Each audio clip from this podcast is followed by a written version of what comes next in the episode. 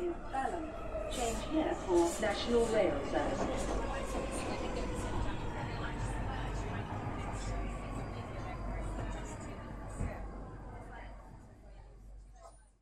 Bine te-am regăsit în stația Londra. Eu sunt Manuel Cheța de la manuelcheța.com și tu asculti podcastul Un român în Londra. Suntem de data aceasta la episodul numărul 147, denumit 100 de mii. Acest episod a fost înregistrat în data de 26 ianuarie 2021, în jurul orelor 22, într-o zi de marți. Înainte de orice, vreau să pomenesc faptul că în episodul 147 voi vorbi despre numărul mare de victime COVID, despre Brexit și despre speranțe la orizont pe mai multe planuri. Până un alta, să nu-i să pomenesc faptul că podcastul de față este partea Think Digital Podcast Network. Mă găsești pe Podbean, iTunes, Spotify, pe radio.com și pe YouTube, iar melodia de fundal ce auzi în podcast este Weightlessness și a fost creată de Daniel Birch în albumul Ambient volumul 1 de pe site-ul freemusicarchive.org. Și să nu uiți să pomenezi despre oameni faini care se ocupă cu întrajutorarea celor din jur, efectiv oameni care fac un serviciu pentru comunitate, este pagina de pe Facebook uh, Rand E Hub, care ajută în probleme de muncă și de Brexit. Este Setter QA pe YouTube, care are filme, filmulețe informative legate de Setter Status. Este de 3 Million pe Twitter, care ajută în tot felul de probleme legate de Setter Status și europeni în UK. Este mai apoi Centrul Filia, care se ocupă pentru protejarea drepturilor femeilor și pentru, uh, să zicem, crearea unei awareness în ceea ce privește violența împotriva femeilor și să nu uităm și de eclair.org care luptă împotriva traficului de persoane și este un grup, un concern puțin mai mare format din tot felul de ONG-uri care luptă împotriva traficului de persoane. Oameni faini, 5 grupuri mari, bineînțeles există foarte multe alte grupuri, dar uh, deocamdată le pomenesc și le promovez pe acestea. Înainte de a pomeni orice alt subiect, uite că am scris un articol, unul mic, micuț, în care se pare că mi-am adus aminte într-un mod foarte greșit faptul că nu am mai nins în, nu am mai văzut, văzut eu zăpadă din 2014. Uh, de fapt, am nins undeva prin 2018, dar n-am mai ținut minte. În fine, în uh, articolul Nisoare în Londra am pus și eu o poză, am nins frumușel, timp de vreo jumătate de oră, o oră, bineînțeles zăpada n-a rămas pentru că nu e temperatura, nu era temperatura de genul ăla, era 1-2 grade și nici nu a nins mult. Însă am poză cu nisoare mare puternică în, uh, în Londra și asta este un lucru care se întâmplă destul de rar. În fine, vreau să pomenesc și să mă laud că am un articol scris pe manuelcheța.com, articolul în afară de acele show notes pe care le am pentru podcastul săptămânal. Și să mergem pe subiectele zilei și de ce oare am denumit episodul 147 100 de mii, chiar numărul 100 de mii. Ei bine, Chiar uh, astăzi am aflat că ONS, um, Office for National Statistics, pe data de 15 ianuarie a considerat că 100.000 de britanici au murit până la ora asta din cauza coronavirusului. Și probabil o să continuăm cu COVID-19, cu secțiunea asta, pentru că este chiar în uh, temă. Gândește-te 100 de mii de oameni care au murit în ultimul an de zile din cauza coronavirusului. Un lucru la care nu te-ai fi așteptat și nu ai fi crezut ever. Și de fi, în mod normal, gripele obișnuite, sezoniere, ce mai sunt, omoară undeva între 10 și 20 de mii de oameni maxim în UK. Dar uite-te că s-a ajuns la 5-10 ori mai multe victime până acum. Gândește-te că prin, pe la jumătatea lui ianuarie și până acum, practic în ultima săptămână și ceva, s-au tot înregistrat undeva pe la 1000, 1200, 1500 de victime pe zi din cauza coronavirusului. Așa că numărul crea, publicat pe data de 15 ianuarie, adică de 100 de mii, este doar un număr intermediar. Pentru că, probabil, până prin primăvară-vară se va ajunge liniștit pe la 120-130 de mii. Este un milestone, cum se spune, extraordinar de mare. La un moment dat Boris Johnson a ieșit și a prezentat situația și, și a cerut scuze de, din cauza faptului că sunt multe victime, dar pe de altă parte s-a scuzat și a spus că ei de fapt au făcut tot ce au putut face mai bine. Sunt probabil foarte mulți oameni care nu sunt de acord cu afirmația asta și așa că deocamdată o să o las la asta. În orice caz, guvernul UK ar fi putut face mult mai multe. Nu știu dacă un guvern laborist ar fi făcut mai multe și ar fi reacționat mai bine. Ideea este că se puteau face niște lucruri mai bine. Mi-au plăcut uh, cei de la Sky News, care prezintă niște statistici foarte bine și le fac uh, în context. De exemplu, la secțiunea de COVID-19, ultimul link e acolo, în care se prezintă 100 de mii de morți în UK și face o comparație cu gripa spaniolă din 1918. Ci că gripa spaniolă de atunci a ucis 200 de mii de oameni și dacă ajustez la populația de acum, ar fi undeva pe la 300-350 de mii de oameni. Gândește-te, gripa spaniolă a fost o chestie care i-a lovit pe oameni de nicăieri și în momentul respectiv nu prea aveau tehnică. Într-adevăr, vaccinarea exista, dar nu știau exact foarte bine cum să reacționeze Bineînțeles, au știut că trebuie să fie carantinare, să ai mască și așa mai departe. Însă era cam, uh, cam nou domeniul ăsta în lupta împotriva virusurilor. Și uite-te că totuși, cu toată tehnica și cu toată știința pe care o avem noi acum și toate deciziile pe care le-au, s-au luat, 100.000 de morți tot au murit în UK. Ai putea spune că UK-ul a a ieșuat lamentabil. Adevărul este că, comparativ cu Europa și America de Nord, UK-ul este undeva cu Europa și Americile.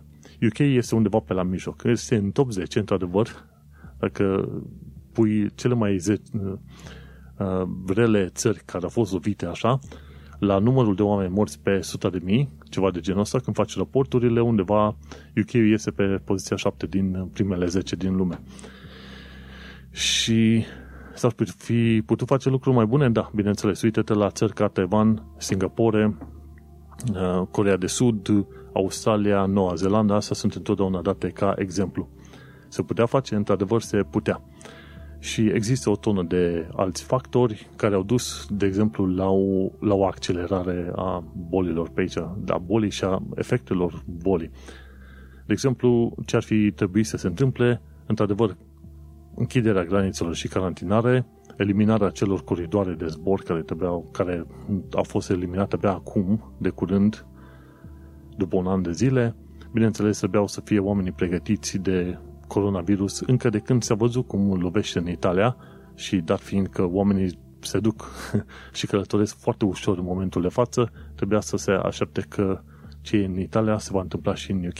Și atunci au fost pierdute chiar la început câteva săptămâni bune cu decizii proaste și uite-te cum chestiile alea au uh, mers ca tăvălugul la vale și bineînțeles au ajuns în uh, statistica asta enormă de 100.000 de morți în UK, deși probabil s-ar fi putut face mult mai multe lucruri și ar fi murit mult mai puțini oameni. Pe de altă parte, să nu uităm că UK este un loc de tranzit, un loc foarte bine cunoscut, foarte bine circulat, pardon, și vin oamenii în UK și mai ales în Londra din absolut toate zonele lumii. Să zicem, Australia este vizitată, dar nu așa de mult. România este vizitată, dar nu tocmai. Știi? Și atunci factorii ăștia ajută într-un, într-un mod. Și mai ales când te gândești că, oricum, coronavirusul lovise destul de rău, când a venit noua variantă a lovit și mai rău în momentul de față. Noua variantă care se pare că este mai, uh, mai mortală și mai contagioasă decât uh, ce a fost înainte. Așa că numărul mare de victime al COVID-ului va fi și mai mare foarte curând, probabil, undeva prin vară o să ajungi să discuți de 130.000, 140.000 de oameni morți din cauza coronavirusului, ceea ce o pune pe o poziție extraordinar de mare în ceea ce privește, să zicem, pandemiile din ultimul uh, secol. Este într-adevăr un eveniment enorm, major, istoric și probabil că ne-am fi putut lipsi de acest eveniment, am fi putut avea o viață liniștită, să ne continuăm viața și planurile cu alte lucruri, zic și eu. Continuând la COVID-19, ci că de unde a apărut virusul COVID-19. Este un uh, dr. John Campbell a făcut un uh, articol în care un articol, un film, în care a prezentat faptul că, într-adevăr, COVID-19 a avut origine în zona Wuhan, pe la piața respectivă și probabil din cauza virusului purtat de către niște lilieci sălbatici. Mergem mai departe. Dr. Mit, adică Bogdan Ivănescu, a făcut un film în care întreabă dacă ARN mesager modifică ADN-ul. ARN mesager este folosit în uh, vaccinurile Pfizer și Moderna și nu, ARN mesager nu modifică ADN-ul. Și o chestie foarte interesantă, de curând cei de la The Guardian au scris un articol uh, informativ foarte bun în care cer celor de, din NHS, din sistemul de sănătate britanic, să nu mai dea vina pe oameni că nu respectă lockdown, ci trebuie să se uite la guvernul care a tăiat din bani și din resurse. Și asta este adevărul. Au apărut tot felul de apeluri în care le se cere oamenilor să respecte lockdown. Dar în principiu, probabil 95, 97, 99% de oameni, din oameni respect, respectă condițiile lockdown-ului. Adică ies la cumpărături numai pentru chestiuni esențiale, se plimbă cu câinele, fac sport și cam atât, nu se duc la petreceri sau ceva. Sunt într-adevăr o, o tonă de știri din astea în care vezi că s-au dus oameni la petreceri, 200 de oameni, 500 de oameni, dar ăia, comparativ cu întreaga populație, sunt mult sub 1% din toată populația. Și totuși, cumva, cei din NCS se gândesc să îi uh, condamne pe oameni că nu respectă lockdown-ul. Dar problema e că NCS a avut uh, și are probleme de an bun de zile cu finanțare, cu personal, cu oamenii care ar trebui să fie angajați și așa mai departe, că nu au suficient de, suficient de multă forță de muncă. Și îmi place faptul că The Guardian într-adevăr spune lucrurilor pe nume și câteodată îți prezintă punctele unele puncte de vedere la care nu te fi așteptat. Și bineînțeles să nu uităm că sunt unii oameni care chiar nu pot sta în lockdown pentru că trebuie să lucreze în perioada asta, de la construcții până la cei care lucrează în uh, transportul public, ori trebuie să facă delivery.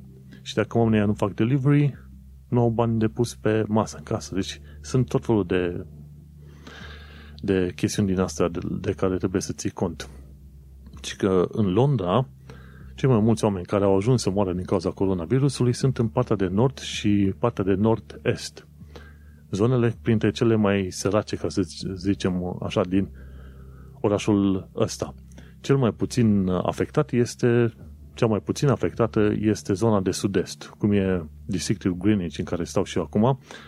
De ce? Pentru că aici nu sunt atât de multe blocuri pe cât sunt în uh, nordul Londrei. Nordul este foarte dens Sudul este mai puțin dens, este foarte răsfilat, sunt foarte multe case și chiar dacă ai avea vecini cu coronavirus, sunt slabe șanse că vei lua de la el. Te intersectezi cu vecinul, cine știe, odată la câteva săptămâni.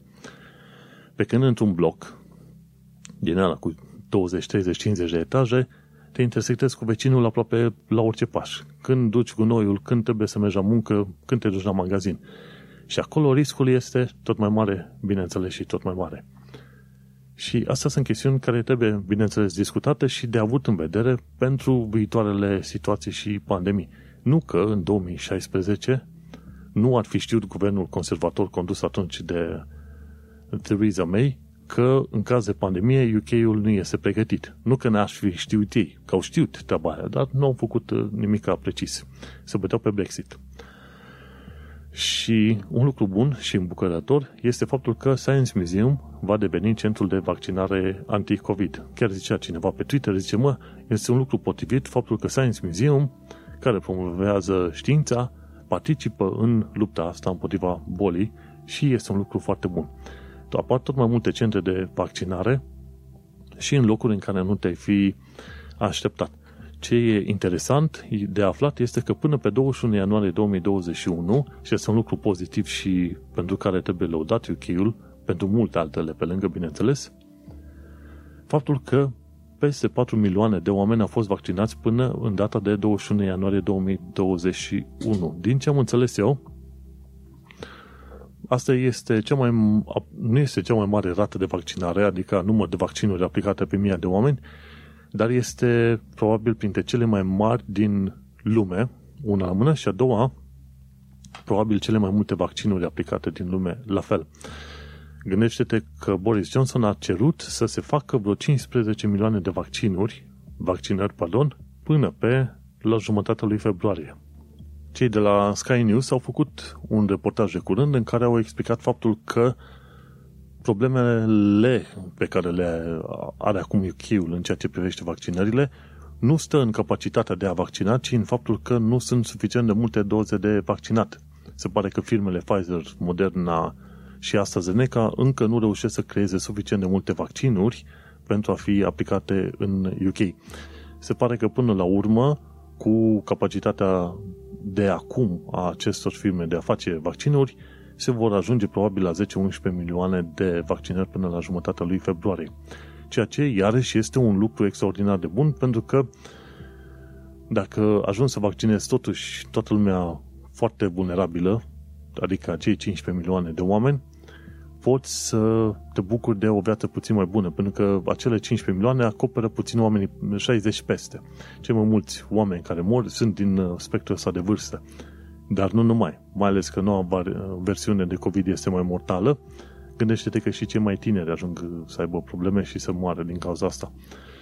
Dar așa gândește-te, 4 milioane de oameni vaccinați până pe 21 ianuarie 2021 și probabil se va ajunge la un 10-11 milioane vaccinați pe, pe la jumătatea lui februarie, 15 probabil până la final. Ceea ce este un lucru bun. Asta înseamnă că în ritmul ăsta vei reuși să vaccinezi probabil uh, undeva între 5 și 10 milioane de oameni pe lună și atunci probabil până la vârsta noastră, 30-40 de ani de zile, vom uh, ajunge să ne vaccinăm când? Aprilie, martie, aprilie, mai, probabil prin iunie-iulie, cel mai devreme, și, bineînțeles, asta pentru prima doză de vaccin. Să nu uităm că foarte mulți oameni au început să facă gargare, ca să zicem așa, pe ideea asta, că trebuie neapărat să facă două doze. Dar s-a demonstrat că eficacitatea vaccinului este 50-60% la o singură doză și este de 90% la două doze. E vaccin, când se face un vaccin după altul, se numește vaccin rapel. Acel rapel care s-ar da, s-ar da la cât 4 sau 6 săptămâni. Gândește-te, vaccinul antigripal care se dă an de an oamenilor, îl are eficiență de vreo 50-60%. Practic, și cu o doză de, de vaccin cu, și cu un vaccin luat, ești protejat ca în perioada aia a gripei obișnuite când luai vaccinul antigripal. Așa că eu cred că decizia luată de guvernul UK a fost foarte bună. Hai să vaccinăm cât mai mulți oameni dintre cei vulnerabili cu prima, cu prima tură și apoi cum reușim îi vaccinăm și cu a doua tură pentru că s-a uitat la, să zicem, la eficiența vaccinului în, probabil, în cadrul vaccinului ăsta antigripal obișnuit. Și ceea ce nu este rău. Așadar, Asta e un lucru bun, după ce vezi că există atât de multe victime, asta e un lucru bun că au reușit să mobilizeze atât de mulți oameni să vaccineze. Și să nu uităm, mi se pare că de când a fost creat NHS-ul, de vreo 70 de ani de zile, asta înseamnă undeva prin 1920-1930, este cea mai mare acțiune de vaccinare ever pentru NHS. Și vom trăi și vom vedea. Din fericire, noi n-am prins coronavirus, însă sperăm să nici să nu prindem, pentru că nu am nevoie să mă îmbolnăvesc în niciun fel, mai ales că, cine știe, poate tragi lozul necâștigător și rămâi cu urme pe termen foarte lung, lung și foarte lung. Așadar, cât poți, evită oamenii, protejează-te, stai departe și ai grijă de tine. Și cu ocazia asta am terminat și prima secțiune asta cu numărul mare de victime COVID și COVID-19 va trebui să mai suportăm, să zicem, vreo câteva luni de zile, lockdown, după aia ne-lockdown, după aia iarăși lockdown și tot așa, până când vom uh, reuși să scăpăm de perioada asta dificilă. Încă nu se știe exact dacă nu cumva coronavirusul ăsta, COVID-19, este o boală recurentă, cum este gripa sezonieră. Deși sunt șanse mari să fie, pentru că răceala obișnuită pe care o ai în fiecare an și gripa, ambele sunt coronavirusuri alte variante, nu la fel de periculoase ca asta, dar totuși sunt. Și atunci, gândește-te că ar fi șanse destul de mari ca acest coronavirus să fie o boală recurentă, sezonieră și să trebuiască să te vaccinezi în fiecare an. Cred că cel mai mare, să zicem, reclamă pentru eficiența și importanța vaccinurilor a fost făcută chiar de către pandemia asta. Că, în mod normal, victima cea mai mare a, să zicem, a succesului este chiar vaccinul. Dat fiindcă oamenii se vaccinează, nu mai văd ce înseamnă să ai niște boli de alea, cum e poliomielită și alte chestii foarte urâte, rujeolă, rubeolă, oreion, și oamenii ajung să nu mai creadă în eficiența vaccinului, ca, ca atunci când ai un dig. Când ai digul, digul nu permite apei să te inunde și la un moment dat zici, de ce am nevoie de dig? Pentru că eu n-am fost inundat în ultimii ani de zile. Da, da, a fost uh, barajul respectiv acolo, știi? Și asta nu se gândesc, la asta nu se gândesc foarte mulți oameni când uh, se opun vaccinării. Chiar culmea. Hai să discutăm puțin și despre subiectul nostru principal, uh, principal interesant, despre Brexit. Și nu știu dacă sunt extraordinar de multe lucruri de zis, dar uh, important este că toată lumea ajunge să piardă de pe urma Brexitului ăstuia. Și din Uniunea Europeană, și din UK și așa mai departe. Cea mai supărătoare chestie pentru români este faptul că va fi mai greu pentru români să vină în UK să lucreze. Uh, chiar intenționat, românii și bulgarii au, li se vor cere condiții extra și să plătească eventual extra pentru a reuși să lucreze în UK uh, chiar ca sezonieri și mai ales vor fi foarte mult afectați studenții care ar fi putut veni să învețe aici la școlile din UK chiar foarte bine și asta este, mă gândesc, una dintre cele mai mari pierderi pentru români în ceea ce privește Brexitul. Și bineînțeles, Brexitul ăsta aduce și cu sine și o serie de acțiuni din astea, să, zic, să zicem, uh, anti, anti-europene, mai ales că sunt tot felul de firme care, deși nu au voie, cer să fii, cer să-ți verifice settled status. Deși până în 30 iunie, adică încă vreo 5 luni de acum încolo, nicio firmă nu are voie să-ți ceară settled status dacă ești european. Dar uite-te că sunt o mulțime de firme care fac deja și cer settled status. Și așa, uite cum apar situații din asta de, hai să zicem, de discriminări împotriva europenilor de orice fel, nu că sunt român, polonez, bulgar, ce vrei tu. Și Brexitul își arată dinții. Chiar la actualitatea britanică și londoneză am o secțiune de Brexit și chiar o să po- povestesc despre ea. Guess what? Dacă folosești Mastercard să cumperi chestiuni din Uniunea Europeană, costul tranzacțiilor crește de la 0,3% la 1,5%. Mă, n-ar, n-ar fi foarte mult, dar ideea e că Mastercard acum își permite să mărească costul, pentru că pe Uniunea Europeană nu avea voie să facă, adică UK-ul să aibă alte costuri față de restul țărilor. Și alte chestii și vezi cum afli tot mai mult cum se întâmplă, ci că retururile din UE costă magazinele prea mult, așa că el, magazinele hotărăsc să ardă produsele. De ce nu le-ar dona, n-am nicio idee. Dar important lucru este că din cauza faptului că te costă la vamă să plătești pentru produsele pe care le primești înapoi din UE, magazinele preferă să le dea foc. Uite, o chestie pe care nu o știam. Și ce mai aflat de curând este faptul că dacă cumperi anumite produse din UE, în special electronice, alte chestii, sunt șanse mari să trebuiască să plătești taxe vamale de 100 de lire.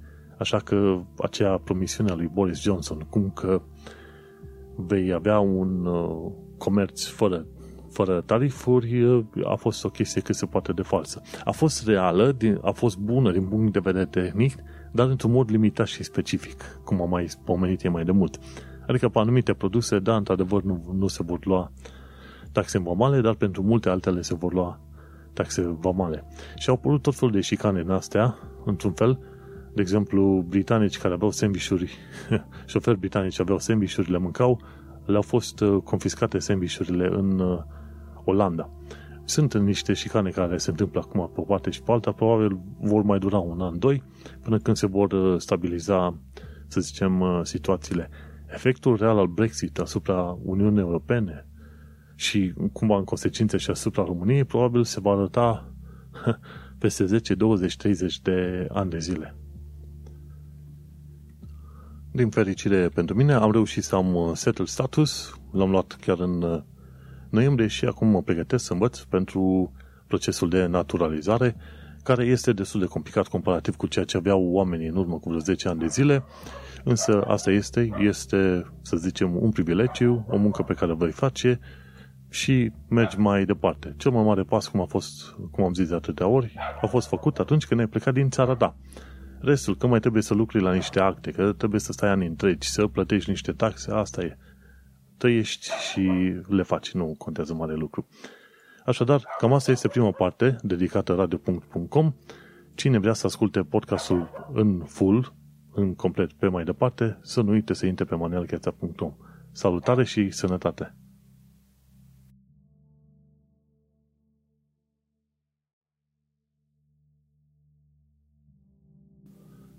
Și după o bine meritată pauză de cafea, care a durat puțin mai mult decât aș fi vrut, am urmărit de curând uh, un reportaj nou de la cei de la BBC News, care spuneau 100.000 de oameni morți, sunt cei mai mulți oameni din Europa.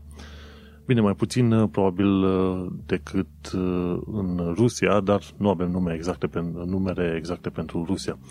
Dar ci că din Uniunea Europeană, să zicem așa, sau din partea vestică a Europei, cei mai mulți oameni morți în, în UK. Și încetul, încetul, oamenii încep să se trezească la realitate, la faptul că asta nu este o chestiune obișnuită, nu este o gripă, nu este o, o întâmplare, ci este un lucru extraordinar de periculos și de dificil, lucru care m-a făcut pe mine la început să stau cu săptămânile în casă și să cumpăr numai lucruri online și să ies din casă doar o dată la două sau la trei săptămâni același stil de lucru ar trebui să-l reimplementăm pentru că este, varianta asta este mai periculoasă și mai, uh, uh, să zicem, virulentă și gândește-te că o să se ajungă probabil până la 150.000 prin, uh, până în vară, așa că, ups, ai grijă mare. Reportajul celor de la BBC atinge foarte multe puncte și aduce aminte asupra faptului că chiar dacă ești mai tânăr, te lovește și pe tine, așa pe neașteptate. Hai să mergem mai departe. Informații practice. Ci că cei de la Witch au făcut lista celor mai bune companii de electricitate din UK. Și atunci ei ce recomandă este Octopus Energy și Pure Planet. Ei recomandă asta două firme ca furnizori, furnizorii cei mai buni de energie electrică. Ci că ce Alții care mai sunt ok buni sunt Avro Energy, People's Energy, So Energy și Utility Warehouse. Ci că printre cele mai rele uh, uh, ci că cele mai rele sunt uh, să zicem e Scottish Power după aia mai este N-Power care este iarăși rău SSS și EON, iarăși nu sunt foarte sus pe listă, sunt destul de rele și probabil uh, și EDF Energy. Cu EDF Energy e undeva pe la mijloc, dar cele mai bune e Pure Planet și Octopus Energy în ceea ce privește curent electric, iar printre cele mai rele e N-Power, Scottish Power, EON și SSE. Un alt lucru, sfaturi pentru plata taxelor către HMRC. Dacă ești freelancer, atunci trebuie să ai grijă că sunt anumite chestiuni pe care, anumite condiții pe care trebuie să le respecti. Și inclusiv dacă ești angajat permanent și primești surse, fonduri din alte surse, atunci trebuie să urmărești sfaturile celor de la Wichco UK și ce 7 mistakes to avoid on your first self-assessment tax return. Și ci că dacă sunt una dintre probleme este că nu aplici pentru UTR number în timp util și după aia nu ești gata să plătești taxele, nu știi ce să declari. După aia mai e ei uh, stilul de gestiune greșit, după aia nu știi cât uh, ai voie, cât ai uh, bani netaxați, de exemplu. Sau, de exemplu, nu-ți salvezi toate informațiile unde trebuie și cum trebuie. Mergem pe mai departe și un alt sfat practic este să cumperi un pulse oximeter ca să verifici nivelul de oxigen din sânge. Sfatul ăsta l-am mai dat chiar și acum câteva luni de zile și când ai probleme în asta shortness of breath, adică nu poți să respiri cum trebuie, n-ar fi rău să ai un pulse oximeter pentru că ăla îți calculează procentul de oxigen din sânge. Dacă e sub 95%, să știi că sunt probleme și ar trebui să te prezinți la doctor, adică să anunți, domnule, vezi că am, am urgențe. Bine, nu la doctor, ci trebuie să-ți faci și teste de COVID, să spui că ai COVID și eventual să chem 999 să, spre, să specifici faptul că ai un puls oximeter care spune că e sub 95%. Bun, mergem mai departe, învață limba și engleză și cultura britanică. Ci că 50 de cuvinte greu de pronunțat în limba engleză. Stai că am dat click greșit. și anume aha în uh, filmulețul ăsta Apparent, da, e foarte fain.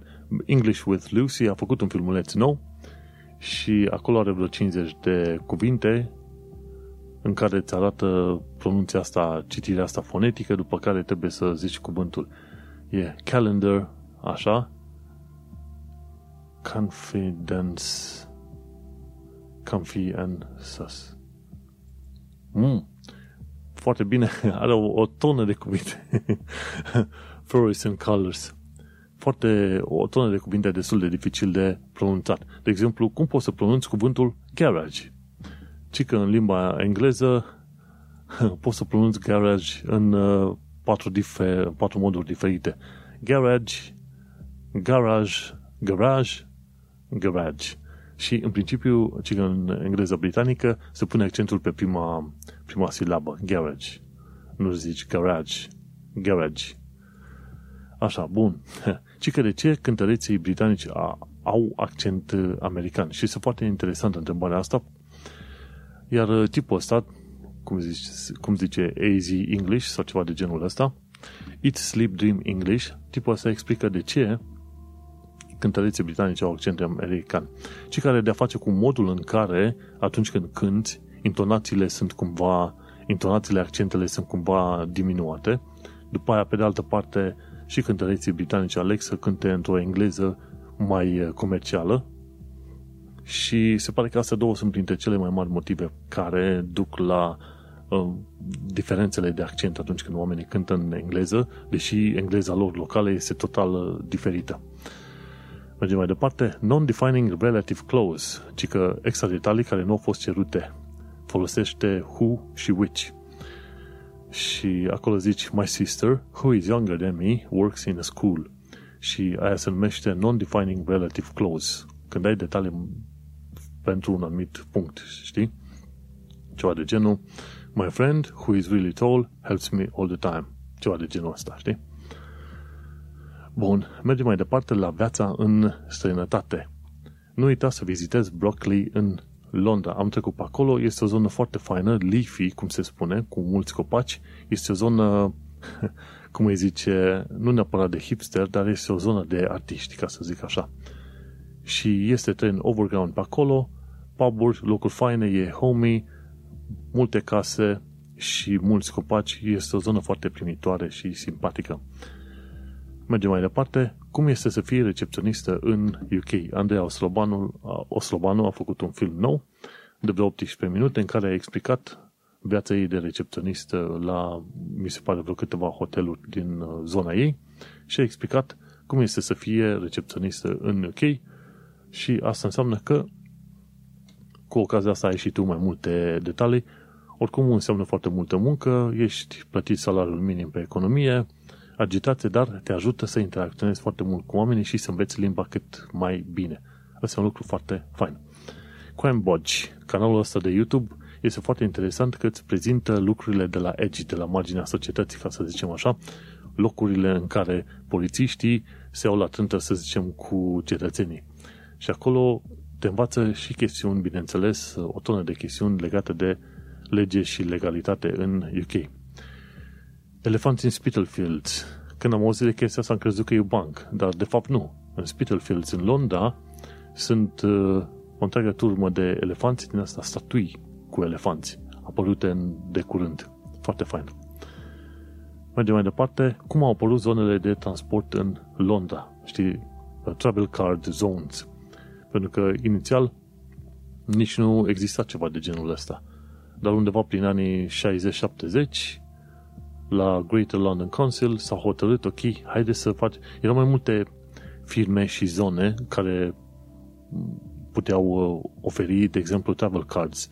Nu aveai acum un sistem unificat cum e Oysterul. Oysterul folosești pe autobuz, metrou și pe trenurile overground și orice fel de alte trenuri. La început erau cumva separate, trebuia să ai diferite tipuri de bilete pentru diferite tipuri de transport. Și abia prin anii 60-70 a început toată nebunia asta, prin anii 80 au gândit să facă, prima oară era zona 1, așa zisă zona 1, împărțită în City Zone și West End Zone. Și după care le-au unit, le-au numit mai departe zone, zona 1 și undeva prin 80 și cât? Hai să vedem ce zice aici. Prin 82 s-au gândit la zone.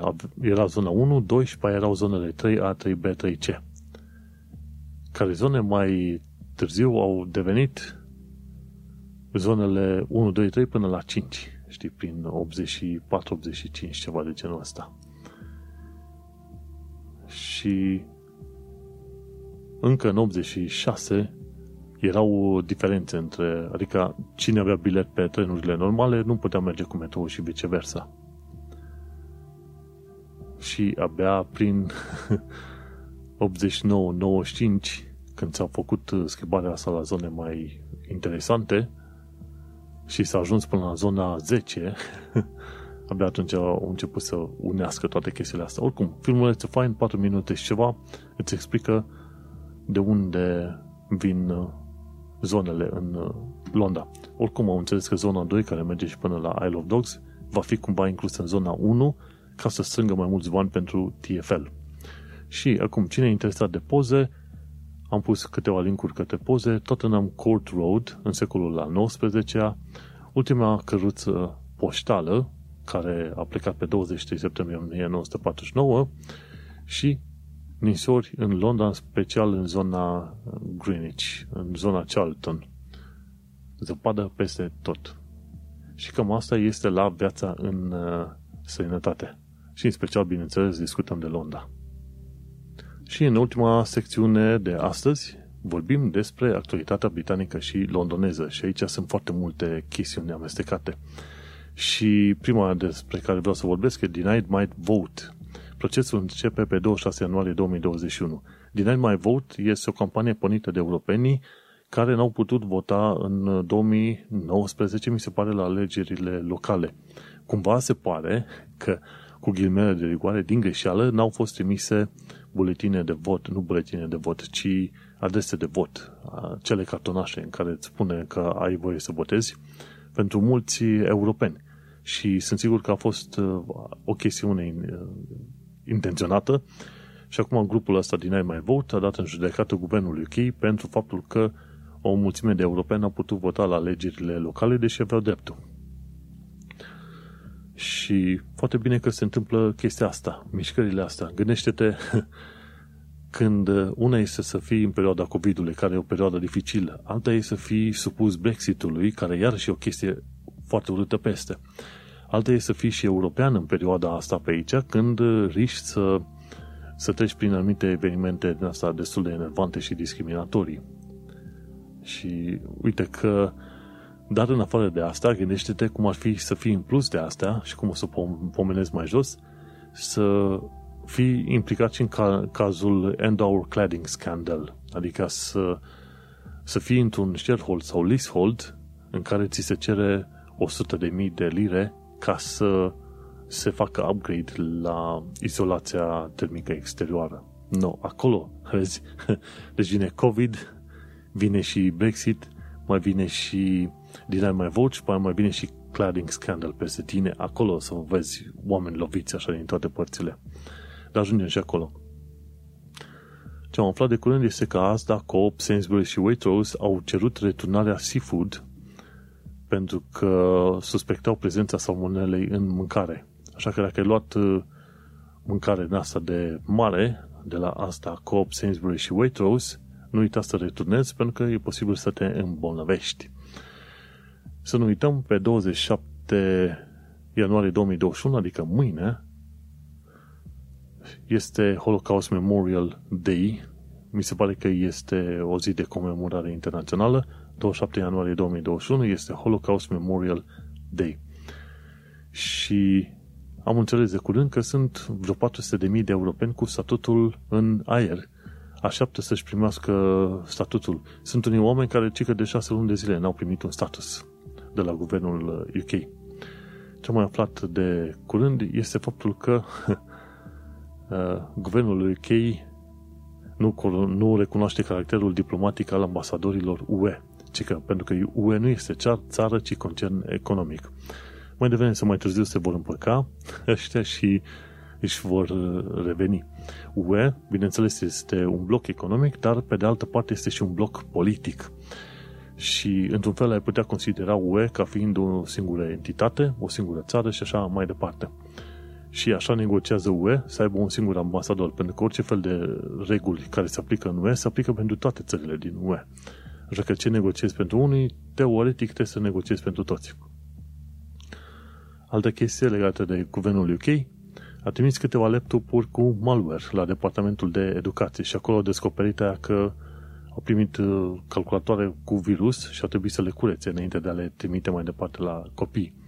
Dar a fost o chestie strânjenitoare în plus față de ceea ce se întâmplă în mod normal strângenitor din partea guvernului Tory, care guvernul Tory se pare că a trimis contacte către Lord Ashcroft, care este un donator Tory, ci că a donat doar în urmă cu vreo câțiva ani de zile, dar este cumva știută treaba asta că conservatorii primesc uh, contacte preferențiale pe bandă rulantă.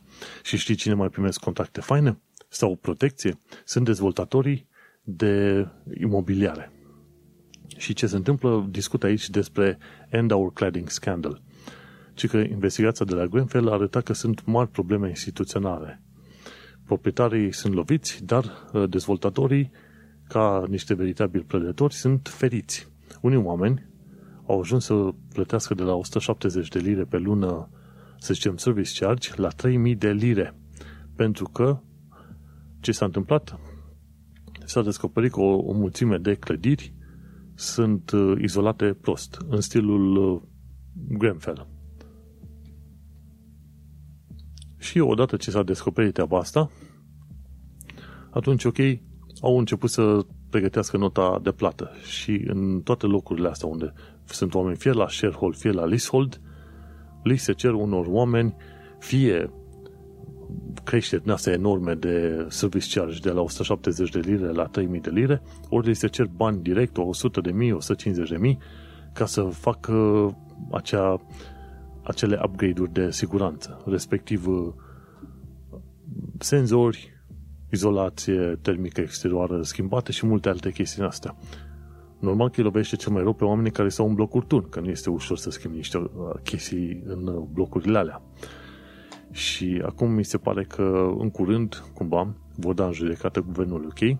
Deocamdată merg pe varianta asta cu petiții și așa mai departe, ca guvernul UK să intervină în problema asta pentru că dezvoltatorii iau, vor să ia bani direct de la leaseholderi pentru reparațiile astea. Dar adevărul e că nu uita, sharehold și leasehold ești, ești un fel de chiriaș pe termen mai lung în clădirea respectivă. Deci dacă proprietarul trebuie să își repare singur, de exemplu, un boiler, bucătării și alte chestii, lucruri care se strică, atunci este de așteptat ca dezvoltatorii ei să rezolve problemele astea still Grenfell, nu uh, chiriașii pe termen lung, acei leaseholder sau shareholder. Așa că sunt curios să văd cum o să iasă treaba asta, dar gândește-te, pe lângă pe lângă Brexit și coronavirus, acum unii oameni trebuie să suporte și scandalul și nervii pe chestia asta cu End Our Cladding Scandal. Și este un lucru, un lucru foarte, foarte trist pentru că n-ai, n-ai, de ce crezi că se duc oamenii în sharehold? Pentru că nu își permit să plătească o mulțime de bani. Și asta mă face să fiu groaznic de circumspect legat de locurile sau direcțiile sau cartierele în care aș vrea să-mi iau și eu pe aici probabil o locuință la un moment dat și în sistemul în care aș vrea să iau. Pentru că eu unul nu sunt fan aproape deloc sharehold. Deși e mai ieftin ca intrare, plătești mai mult pe termen lung și mult mai uh, urât. Așa că vom trăi și vom vedea. Vreau să termin totuși episodul ăsta într-o notă pozitivă. UK ARPA va primi fonduri de 800 de milioane de lire. Cine știe, DARPA este departamentul de Advanced Research din uh, SUA. Iar UK vrea să construiască un asemenea departament. Gândește-te că DARPA, ARPA, de, exact, de fapt, a fost creat prin anii 50-60, a fost foarte util în vremea războiului rece cu rușii. Și chiar m-am mirat să văd că UK nu are un departament asemănător. Dar interesantă chestie, se pare că UK-ul va, își va crea un asemenea de, un departament de cercetări avansate și va primi fonduri de 800 de milioane de lire. Nu înseamnă că sunt extraordinar de multe fonduri, ci este un început uh, bunicel. Gândește-te că ARPA în SUA a fost implicată în, să zicem, crearea internetului. Nu au făcut numai ei, dar printre altele în crearea internetului. După aia au ajutat pe tot felul de direcții cu AI și cercetării militare și chestiuni ce țin în automatizări și așa mai departe. Așa că investiția în cercetare fundamentală sau în departamente de cercetare avansată este întotdeauna un lucru pozitiv. Și, cum ziceam în uh, episod, speranțe la orizont. Avem speranțe la orizont pentru că uh, foarte probabil pe la finalul lui februarie vor fi 15 milioane de oameni în închei vaccinați și noi vom ajunge undeva prin vară să fim vaccinați dacă avem așa baftă să mai trăim până atunci. Și uite că UK-ul, într-adevăr, ia în mod serios crearea unui departament de cercetări avansate și investește vreo 800 de milioane de lire în el. E un lucru numai și numai bun. Probabil după ce se vor calma apele astea în câțiva ani de zile, o să putem uh, ieși la liman, toți așa, grupuri mari de oameni, mai, uh, puțin mai veseli și puțin mai, uh, mai sănătoși. Am cam multe știri, pot să mă consider că sunt uh, corespondentul ProTV din Londra pentru tine, unde îți povestesc ultimele știri din ultima săptămână și eventual îți mai aduc și ție niște, să zicem, context istoric, informații, chestiuni utile și așa mai departe. Nu uita informații, sugestii, reclamații la manuelcheța.com. Acesta a fost episodul numărul 147, denumit 100 de mii. Și în acest episod am vorbit despre numărul mare de victime din UK, despre Brexit și despre speranțe la orizont. Eu sunt Manuel Cheța, tu ai ascultat podcastul Un Român în Londra și noi ne mai auzim pe săptămâna viitoare. Sperăm noi sănătoși și bine. Baftă!